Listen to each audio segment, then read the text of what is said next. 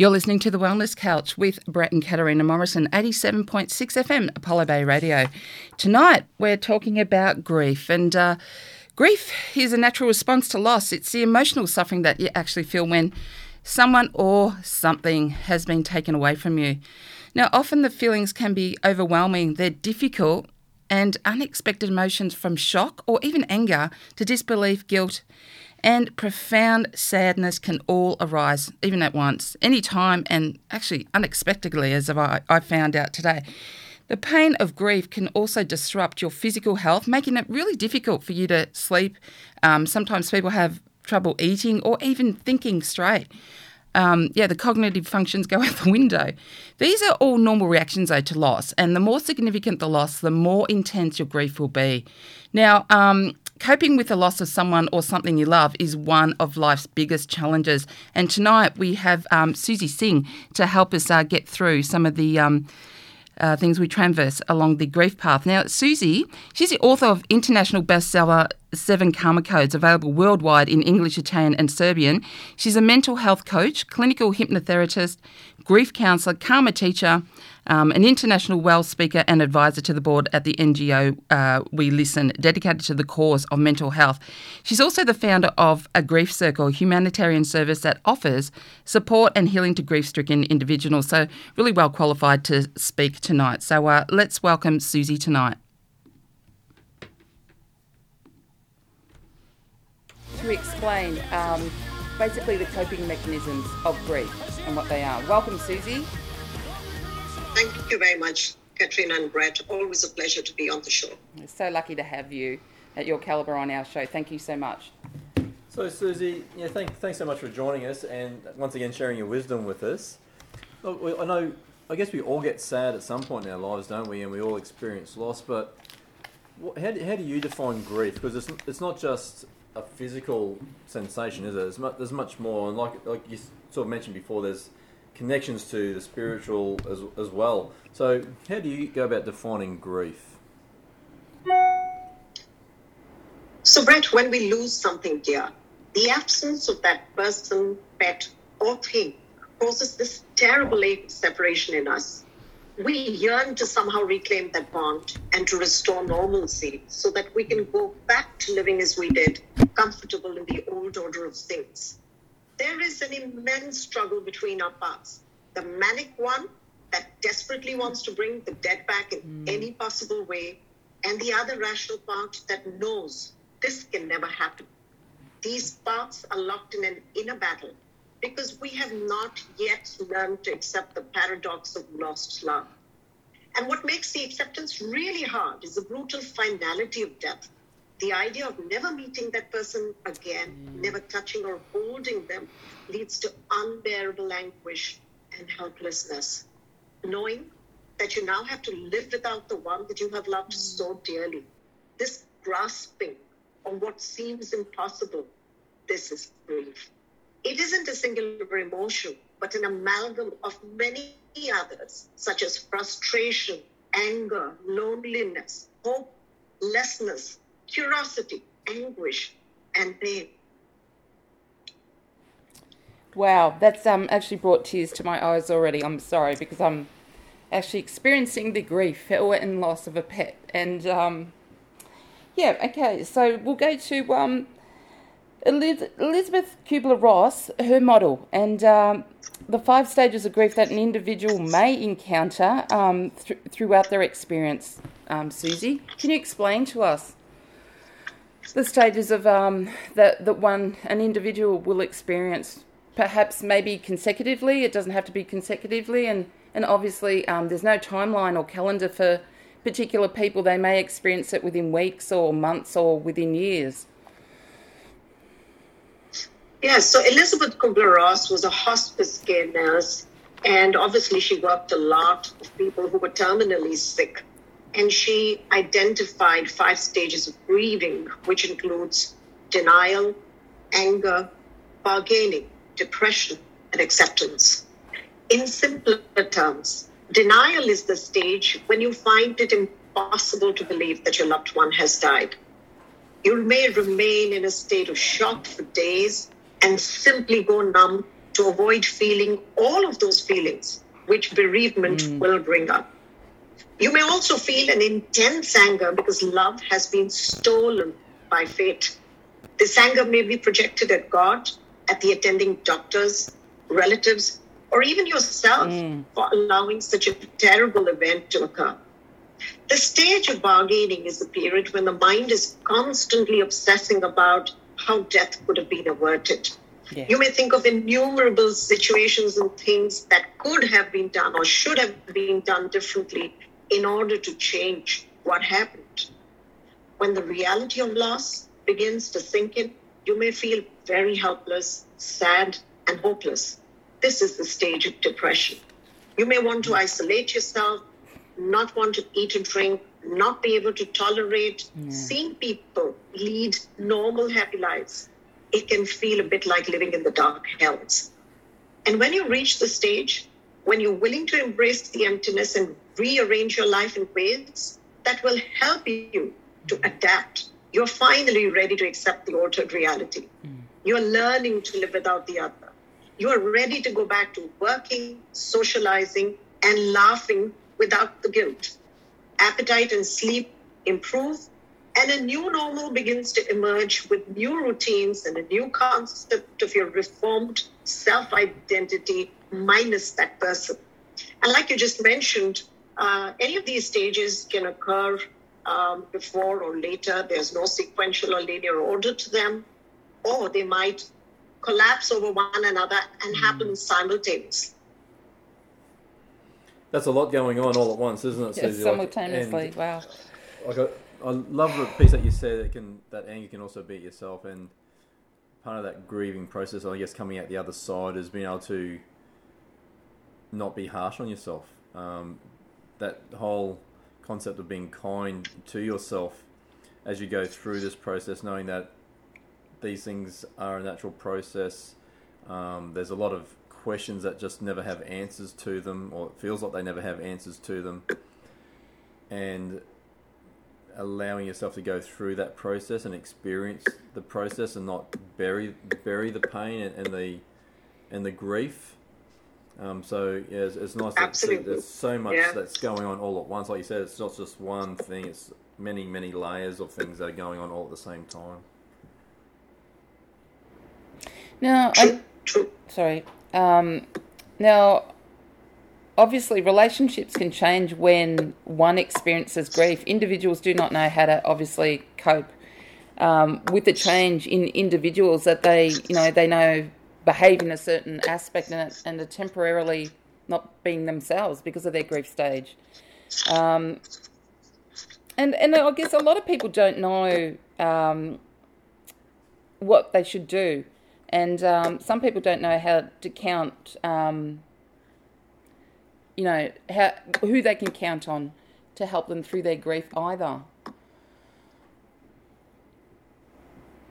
This is so true, Katrina, because uh, people are terribly awkward in the face of grief. That's because we don't talk openly about it nor teach the subject. Grief healing and resilience training should actually be a mandatory part of school curriculum. In our days, we had moral science classes, and many such difficult life experiences could be openly discussed. We had death rite rituals that allowed and encouraged family and friends to participate in the grieving process for a whole year after someone died. And it was accepted as normal in those days. People would honor that one whole year of mourning. But today, all of those community symbols and rituals are fast fading because we are in a rat race to get on with life. This is really what we should be ashamed of and not the grief that we feel. As for your question about who you can count on for your grief, I would say be authentic to people who offer you safe space and time. Tell them how you feel. Talk about the deceased. Grief needs to be voiced, it also needs to be heard. And it's only through the communion of these two aspects, speaking and listening, can grief be eaten or processed. For those who don't understand your grief, gently tell them that you're still in mourning and are learning to accept the void. Do not dishonor your grief or pretend that you're okay. Do not hide it mm, or escape right. it. Living with integrity really requires that Yeah. we choose to be authentic. And the best definition of authentic is doing the things you do for yourself, not inauthenticity, which is doing things to please others mm. or to be seen as normal by others. So own your grief with confidence, not with shame.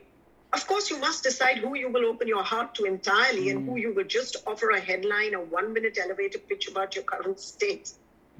And through all of the work that I've done with grieving people, I'm informed that grief needs three types of support. First is your own willingness to honor it and work with it without escaping, suppressing, or using addictions to avoid it or mask it. The second is engaging with another person, such as a close friend, partner, or relative, who will offer you that safe space where you can vent about your pain or reminisce freely about the deceased. And lastly, you need a village or a community where space is held by community members. This aids the transformation of your grief. It also gives you the opportunity to feel a new sense of connection. And it provides you a soft landing to recommence socializing in a shared context where other people are also grieving. And this is exactly the reason why I set up the grief circles about two years ago, so that great, people could find yeah. a safe space Beautiful. to express their grief in. Beautiful.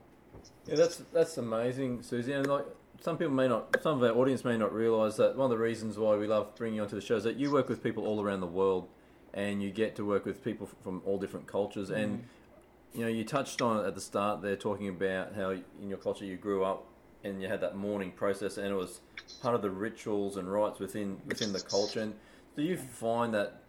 You know, and you mentioned that that's starting to, to go, and I know in Western culture we don't talk about death well. We don't deal with death No. well. It's sort of one of those things that we sort of push to the side, which creates that awkwardness. What are some of the impacts? I'm sorry, I'm throwing a question at you pretty randomly here, but what are some of the impacts that you've seen between cultures that accept grief and, and loss and death as part of the natural cycle of life, and those like Western culture that try to ignore it and suppress our emotions? What, what are the impacts that go with that that you've seen from the people that you work with? I think the, uh, the the one glaring impact I find is the increased evidence of mental health diseases, Yeah, wow. which is really a suppression of grief, and it comes out in very raw and uh, difficult ways. When that anger is turned outwards at the world, we have destruction, anger, violence. When it is turned inwards, it results in all kinds of mental Disease, health yeah. Uh, with the common name of depression. Hmm. Of course, it can get physical when you have aches and pains and things like fibromyalgia. It's actually your hmm. grief wanting an outlet. Yeah. Hmm. And that is one of the reasons why we really, really need to understand how to work with grief because we are slowly disconnecting from ourselves, disconnecting from others, and we are becoming less and less human and more aggressive and violent.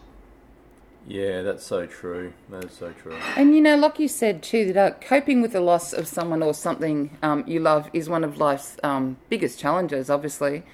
And many may associate grieving with the death of a loved one, which is um, which is which is often the cause of the most um, intense type of grief.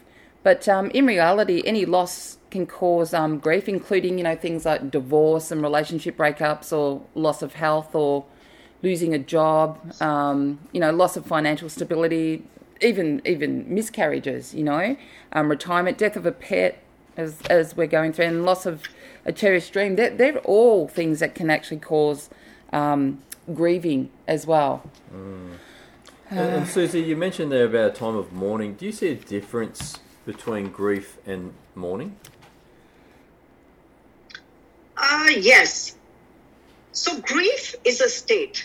It describes how we feel on the inside after losing someone or something that we've had a relational attachment with. It is an internal state of bereavement that follows the loss. Mourning, on the other hand, is a process. It includes all efforts undertaken in the management of grief. It's an active journey.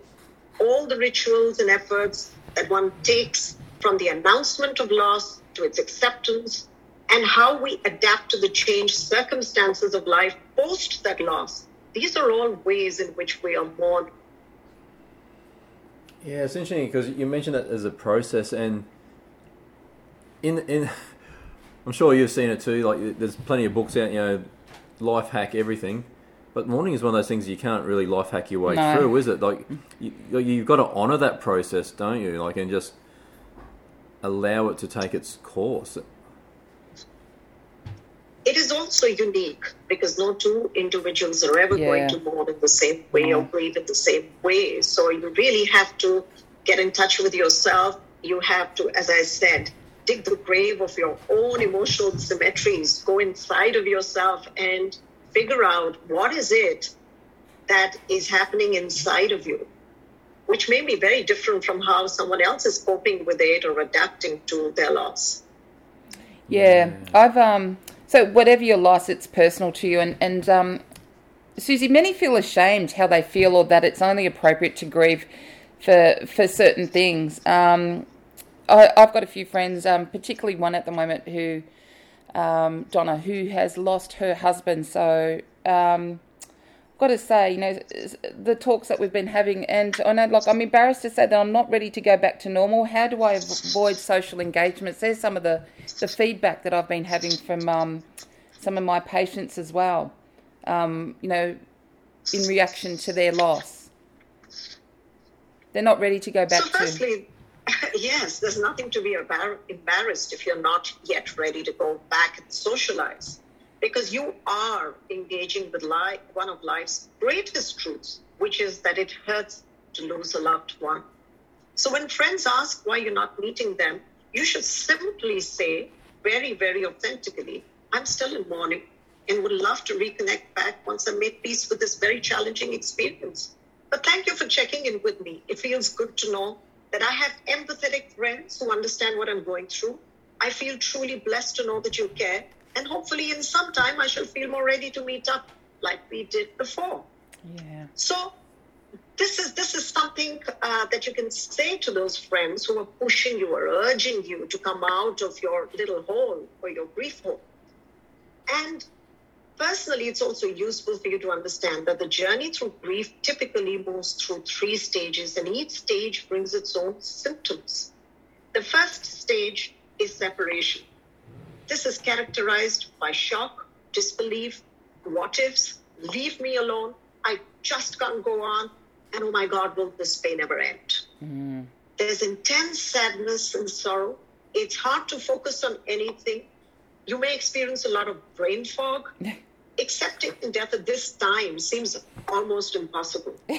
it's normal to feel numb and detached, you know. Uh, and you may experience even bitterness over this loss.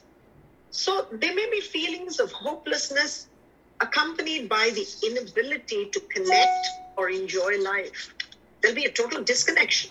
Yeah. In the next phase, which is the integration phase, your predominant feelings will be okay, so uh, how do I get on with my life now? And what is the meaning of life? And who am I really?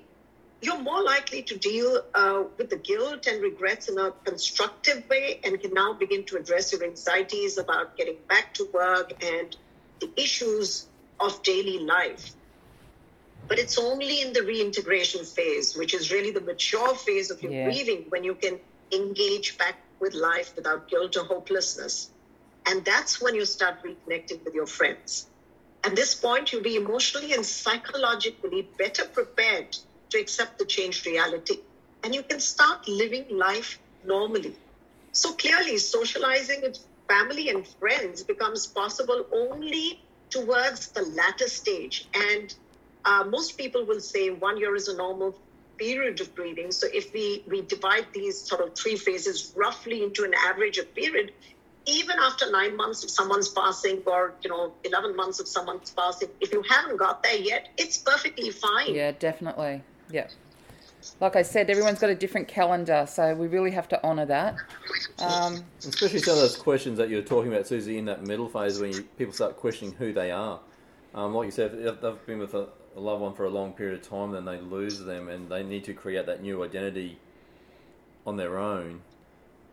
Some, Like I know people that haven't experienced loss. That can be a ten-year journey trying to work out who they are. Some people never get there. Um, so there's some big, big questions, deep questions, aren't they? that people need to be able to challenge themselves and, and still work through to come out the other side. Absolutely, Brett. In fact, there are times when, you know, you've lost someone 30 years ago and you still haven't grieved through that sufficiently Oh, wow. enough.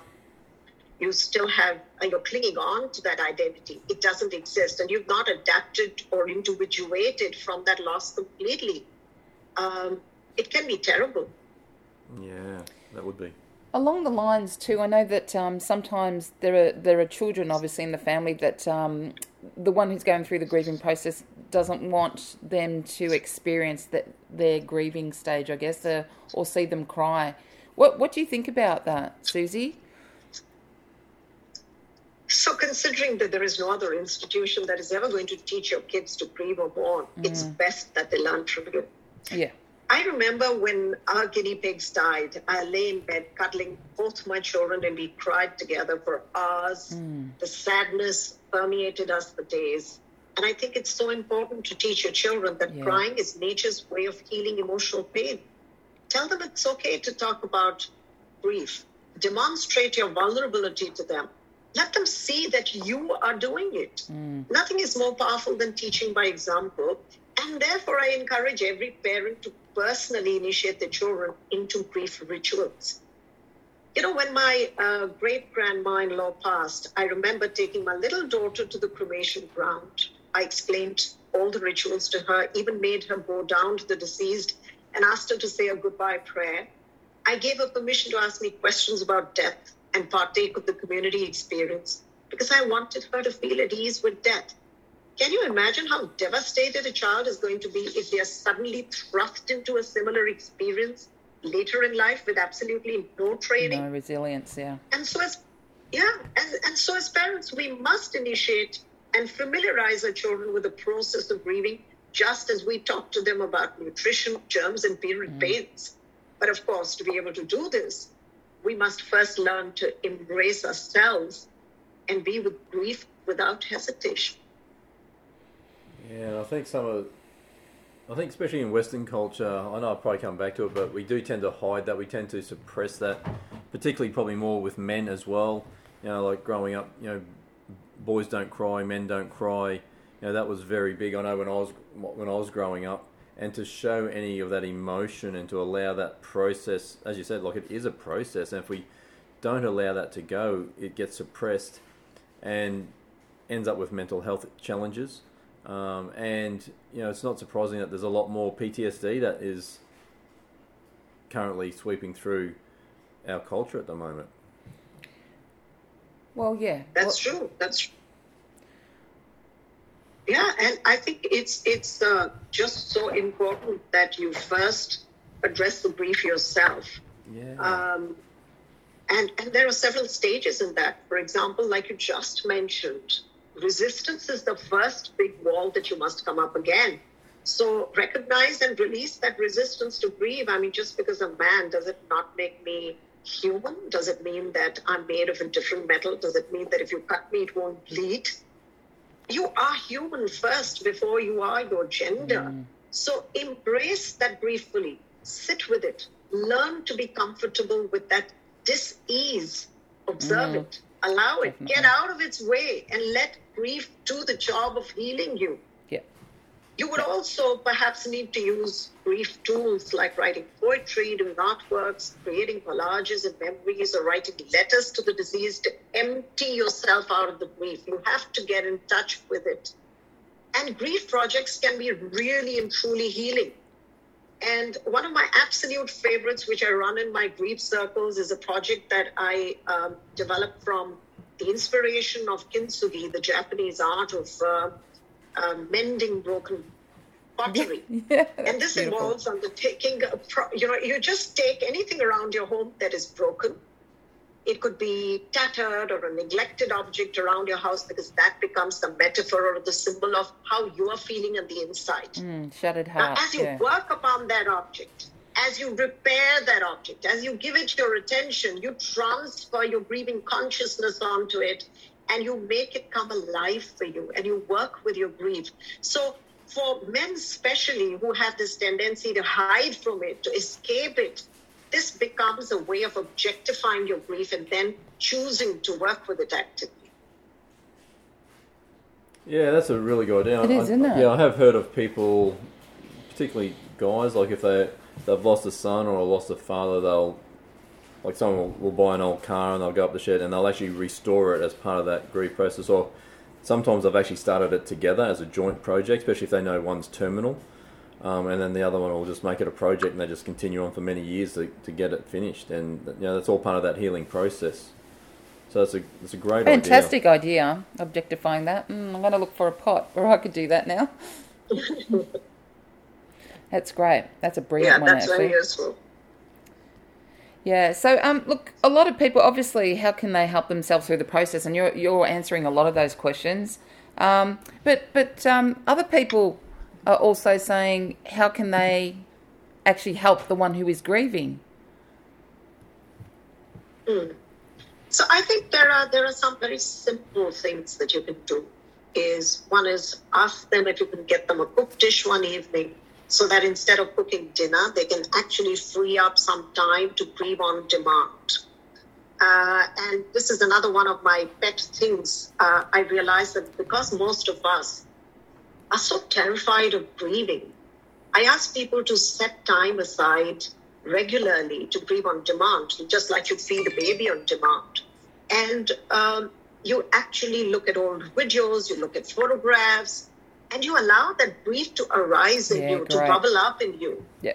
And so if somebody, if somebody's taken over maybe the evening meal for you, or they've decided to bring you a casserole for the evening, and you don't have to worry about it, then you have that free time to grieve actively.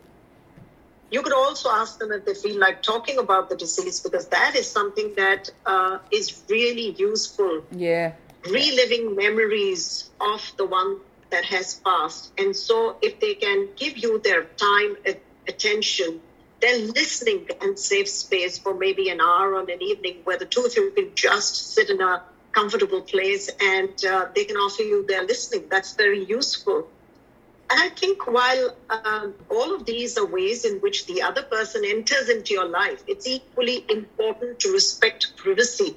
So if what you really need is private time to heal and you're not ready to socialize yet, then they can give you their understanding and their patience and they can reassure you that they're willing to wait for as long as it takes for you to feel comfortable to restore that friendship and that that friendship remains unchanged. That reassurance is very powerful because a lot of people feel that when they have intense losses, then old friends, old connections tend to drop away.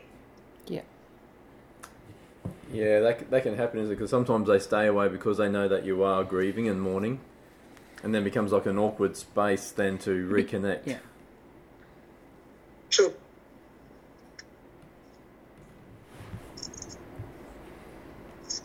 Yeah, so that's so true.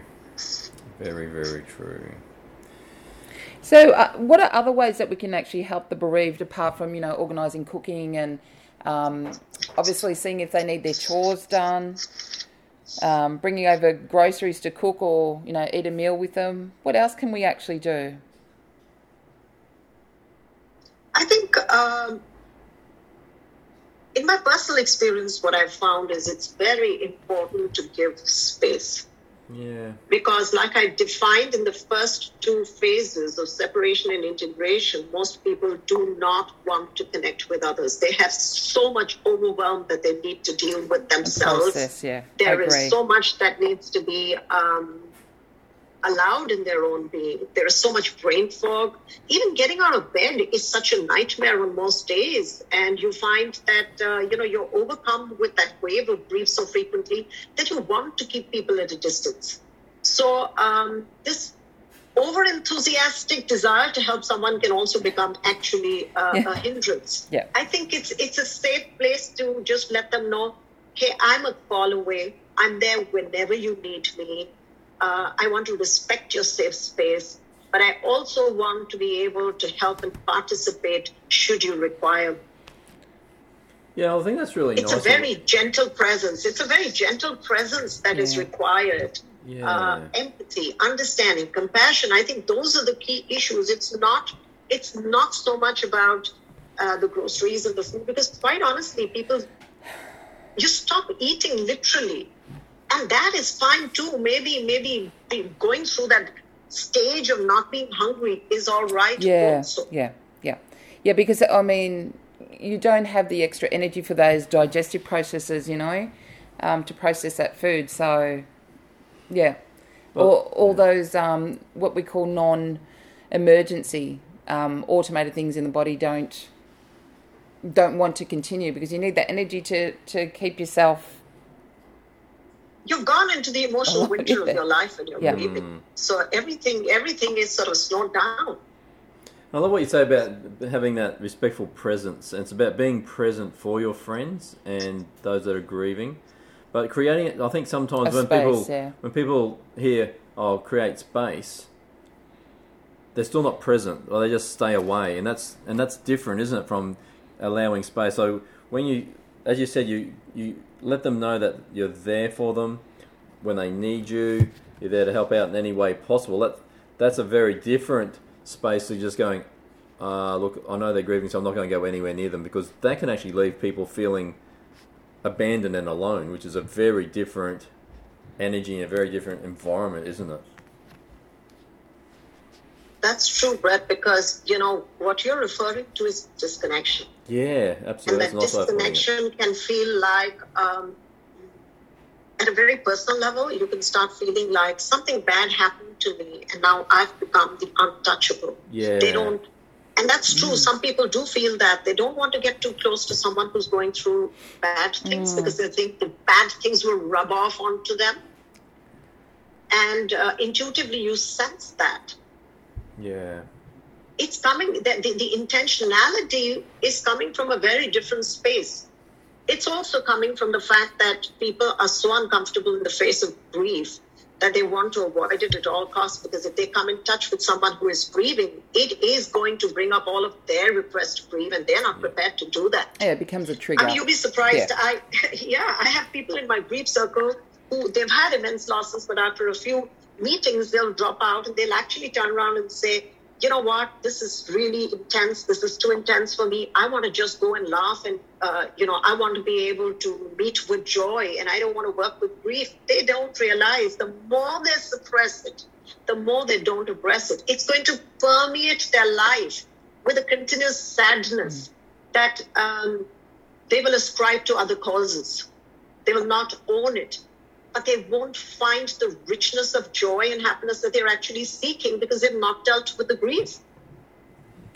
Yeah. And and I want to come back to a point that uh, I think Brett uh, made in the beginning, which is uh, I think Katrina, you mentioned it that grief we encounter it in so many different ways. And I want to say this: we think that there is there is a mourning period, but does grief ever end? And my answer is no. Grief never ends because it's a steady and loyal companion through life. Contrary to popular belief, grief doesn't only arise when someone dies. Mm. It permeates our lives in Yeah. so many other ways.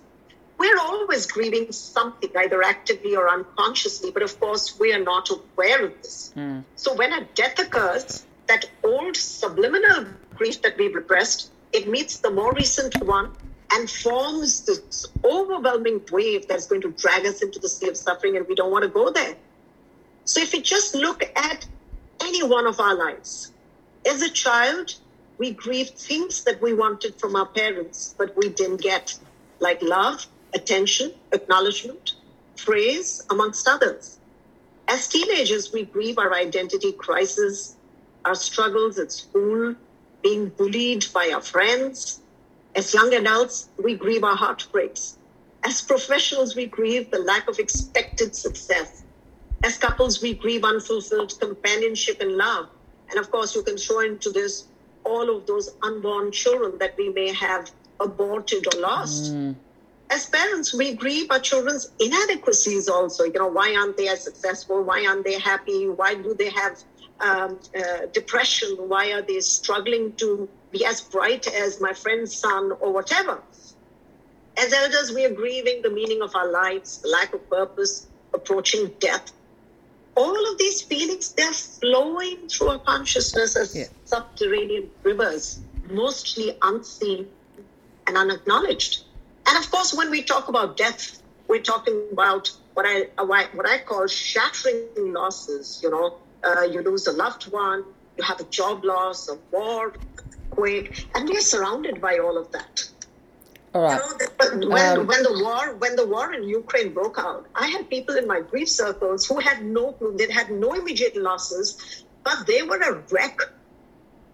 And they kept saying, "It's the war that's affecting me. That war is affecting you because you have not dealt with all of your grief."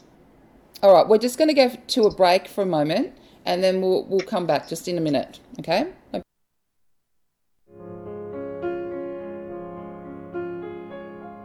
Don't cry, snowman, not in front of me. Who'll get your tears if you can't catch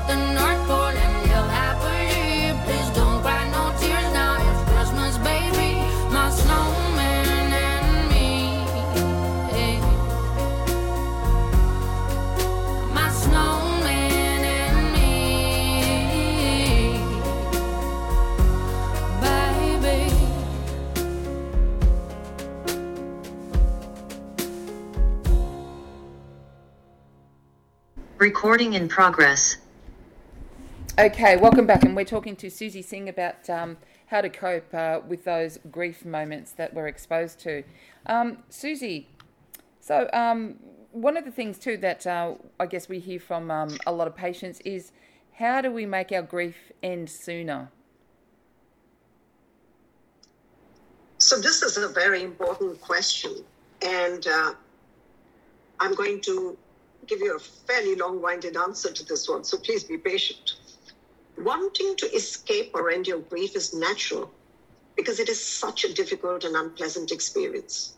And what makes mourning even harder is the absence of any training in the management of grief. And therefore, we all feel lost and ill equipped.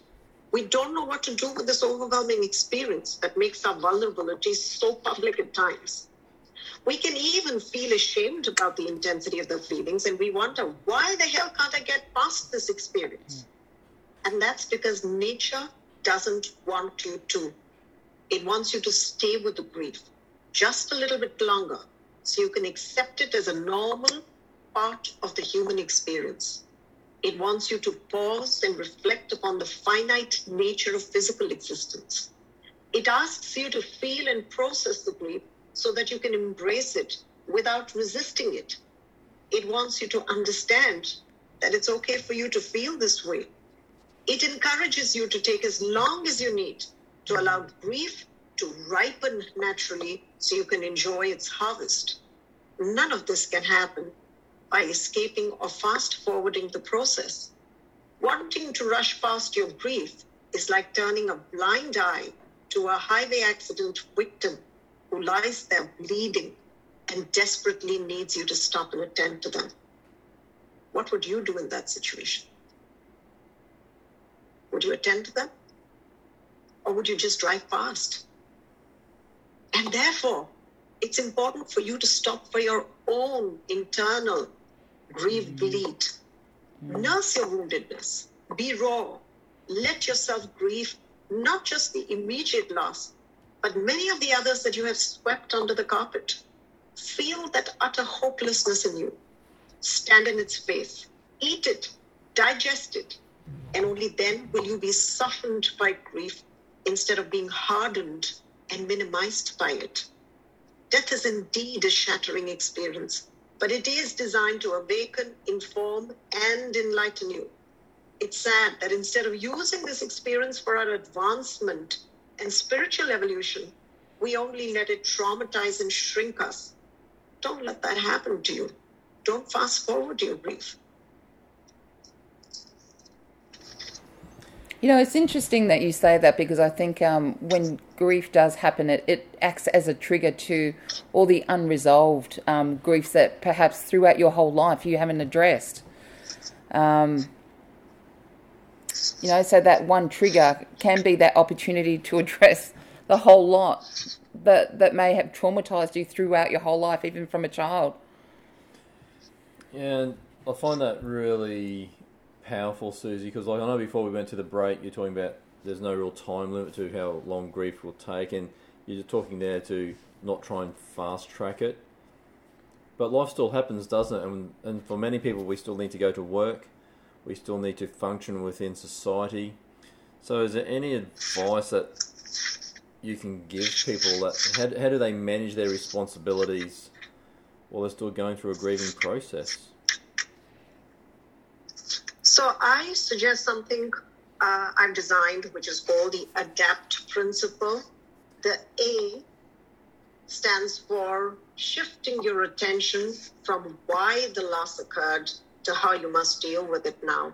Unfortunately, so much so much time is spent just lamenting and asking those why questions which actually don't have any answers. So ask yourself, how can I deal with this? This moves me into the adaptation stage. Do not dwell upon the why questions. Break the pattern of those why thoughts when they arise. Just nip it there. The D of the adapt stands for breaking things down into doable parts. So chunk large responsibility into small things. You know, uh, there is a tendency when you're going through all of this experience that you can think about how am I ever going to get my life back together again? Mm. And suddenly it seems like Yeah. there's so much to be done. And I'm saying, take it one day at a time. Yeah. Just think about how do I get dinner on the table tonight? That's all. Break it down. A is ask for support where required. Again, there is a tendency to become reclusive, to want to mm. hide, to not want to ask people for anything. Also, because you just feel, what's the point of it all? I don't even want to live. I don't want to even go on with anything. But reaching out and asking people for support can really make you connect back with other realities that are still present in your life. The person you may have depended on, that you may have loved on, especially if it's a parent or it's a partner, uh, can be so terrifying because I don't know how to live my life anymore. So asking for help connects you to your existing supports. The B is uh, the P in the adapt stands for being patient with yourself as you learn new skills. There may have been things that you depended upon the disease for, and this happens very frequently Yeah. when it's a partner that you've lost. Hmm. You know, it's like half your life has been sliced away. You may hmm. not even know how to operate your bank account. or Yes. to sign checks. People have said that. Or you don't have the passwords and you, you're clueless about how to go on with life. So I'm saying develop one skill at a time. Just just try and do small things. And the T in the adapt is structuring time for both work and grief on demand through the day. So tell yourself, okay, I am going to go back to my work for just three hours. Start small. Don't try and head back after a month of bereavement into a full time job. It won't be possible for you. So start by maybe uh, you know getting back in flexi hours, and then slowly, as you work with grief and balance it with your work again, you can re-enter into a normalcy in your life. Yeah, I'm not too. Yeah, that that's that is fantastic. I'm not too sure what to think about this because I know from like I did a deep dive into a lot of martial art, spirituality texts um, quite a few years ago, and one of the things they came through like in a warrior's journey is about not repressing feelings Yeah. or repressing emotions, but refraining in the moment. And and I th- and for me, I know that resonates for me. Like especially when I go back to work after having just experienced a loss, that it, it's probably not appropriate to start breaking down and crying while I'm at work, but being able to refrain that emotion to a to a break and then taking time out to move myself out of that space into a, a private space so I can then allow that emotion to flow has worked really well for me. So what, what are your thoughts on, on that type of process? Yeah, I think that that's a really valid point because a lot of times people are scared that um, I don't want to get back to uh, life and people and going to public places too fast Yeah. because uh, I don't know when I'm going to have the meltdown. And I'm my, my thought is is similar to yours, which is allow everything to happen simultaneously. It's okay to tear up and cry whenever that grief wave washes over you because trust me, it is unpredictable. Yeah. Be having is, a perfectly Yeah. normal day and something will just come over you and you will go like 180 degrees in the opposite direction. So if you happen to be outside when this happens, some uh, suggestions could be head for the nearest restroom if you want to have a really big cry and feel relieved. oh Or Suzy wears you could sunglasses too. Or wears sunglasses. It really helps, believe me. Absolutely. Yeah. I- absolutely. Uh, if you can't get to the car and you can't get to a restroom, which is a private space, Yeah. then sunglasses and a mask. You know, you have a perfectly valid excuse, and and um, you can really cry as you want. And I'd just like to share this because I had a very similar experience uh, just last week. I was at a family wedding, and I went to meet um, this elderly aunt. I hugged her, and before I knew it, I had tears streaming down my face. I'm at a wedding function, mind you, so this yeah. could be No, terribly no, yeah. embarrassing. But I, I allowed myself to just let it flow. Yeah. Yeah. And um, all I said to those people was, you know what, meeting you has just brought back memories, such fond memories of my grandma who I still miss. Those were such wonderful Oh, days. Yeah. And they just nodded in agreement and they understood and, and they weren't offended or they didn't take it amiss and it was absolutely fine. So I'm saying somehow that that state of authentic headlining what's happening with you, which requires awareness in the moment, of course. does, Mm. yeah. But should you just say it, the others, because it's such a human thing, they'll understand it and they will respect it. That's so true. That's great advice. That's great advice.